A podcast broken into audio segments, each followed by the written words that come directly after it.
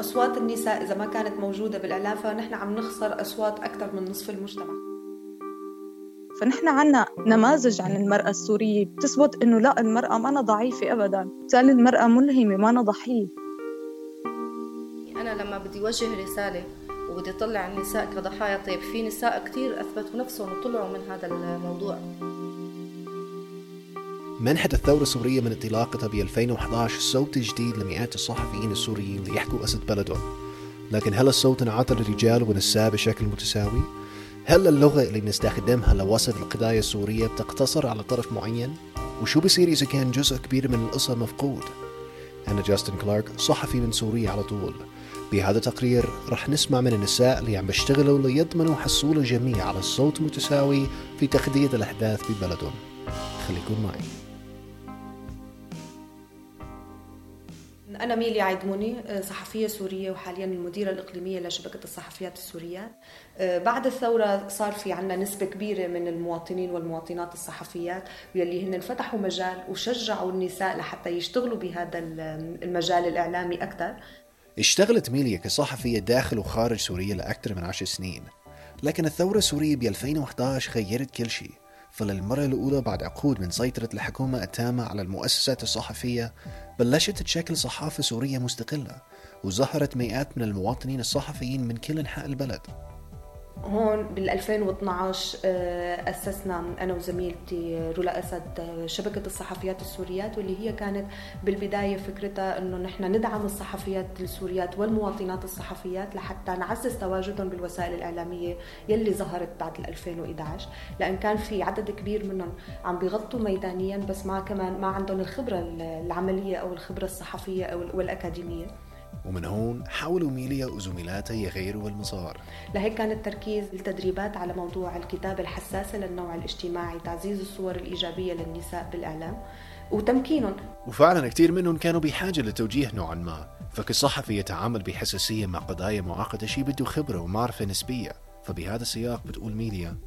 دائما الصورة المعتادة بذهننا إنه يا حرام امرأة مسكينة آه، لاجئة نازحة دائما في صور حزن وصور سلبية تجاه النساء. بينما الأفضل أنه دائما نحن نحاول نسعى لتصوير آه، الحقيقة ونركز على الصور الإيجابية. لأنه حتى لو كانت هي امرأة لاجئة فبحياتها الطبيعية يمكن هي عندها شغل في عندها نجاحات أخرى عم بتعيشها.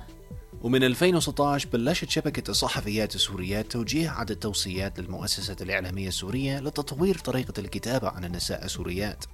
المواضيع المرتبطة بقضايا النساء هي ما تكون موجهة فقط للنساء خلال الكتابة أو وإنما تكون موجهة للجنسين يعني للنساء والرجال أيضا. آه، كمان يكون في توفير فرص متكافئة للصحفيين وللصحفيات. بنفس الوقت الصور والخطاب اللغة المستخدمة في كتابة المواد يتم تطويرها وتكون حساسة للنوع الاجتماعي. وما بقى نضل نصور النساء على أنهم ضعيفات.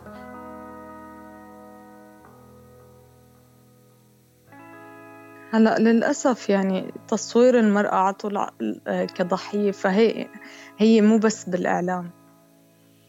هاد كان صوت جوري عارش مراسلة تلفزيونية من حمص. جوري بلشت شغلها بالإعلام ب 2012 واشتهرت بعد تغطيتها لحصار حي الوار بمدينة حمص من 2013 ل 2017 ما كان في بصراحة ما كان في خبرة. اللي اللي بشدك لهذا الموضوع اللي بخليك تتعلم هو شغفك لهي القصة. شغفك بالمساعدة أو شغفك بإيصال الحقيقة. شغف جودي للصحافة دفعها لتكمل بهذا المجال وتصير معروفة بسوريا وبتقول جودي عن صورة المرأة بالإعلام. فنحن عنا نماذج عن المرأة السورية بتثبت إنه لا المرأة ما ضعيفة أبدا. المرأة قدرت تتغلب على كل ظروف الحرب. ممكن جزء من المشكلة أنه نسبة النساء بمناصب إدارية بالمؤسسات الإعلامية السورية كتير قليلة حسب إحصائية من شبكة الصحفيات السوريات بس 4% من المدراء ورؤساء التحرير نساء حاليا نسبة الصحفيات داخل المؤسسات الإعلامية لساها كثير قليلة بسوريا بالرغم من تواجد عدد كبير من الصحفيات بس ما موجودات بمكان صنع القرار شو بيصير إذا هاي الأصوات المهمة من النساء ما أنها موجودة بالإعلام؟ فبترد ميريا على هذا السؤال. أصوات النساء إذا ما كانت موجودة بالاعلام فنحن عم نخسر أصوات أكثر من نصف المجتمع خاصة هلأ مع الوضع بسوريا صارت نسبة النساء هي الأكبر. هلأ أنا كنت ضحية بيوم من الأيام وكنت معتقلة وأيضا كان يمكن استغلالي إعلاميا ولكن أنا اعتقالي وصلني لهون. وصلني لأني أكون من أحد القلائل اللي قدام الكاميرا طلعوا. وبتتمنى جودي إنه يصير في صحفيات مثلها أكثر بالمستقبل. لهيك هاي السنة رح تعمل تدريبات صحفية لنساء بمناطق مختلفة بشمال سوري وأنا فخورة بحالي إني هلأ أنا عم أدرب جيل بعدي. ممكن يكون آه، بيوم من الأيام يوصل اللي أنا وصلت له أو يقدر يعبر أكثر مني يعني.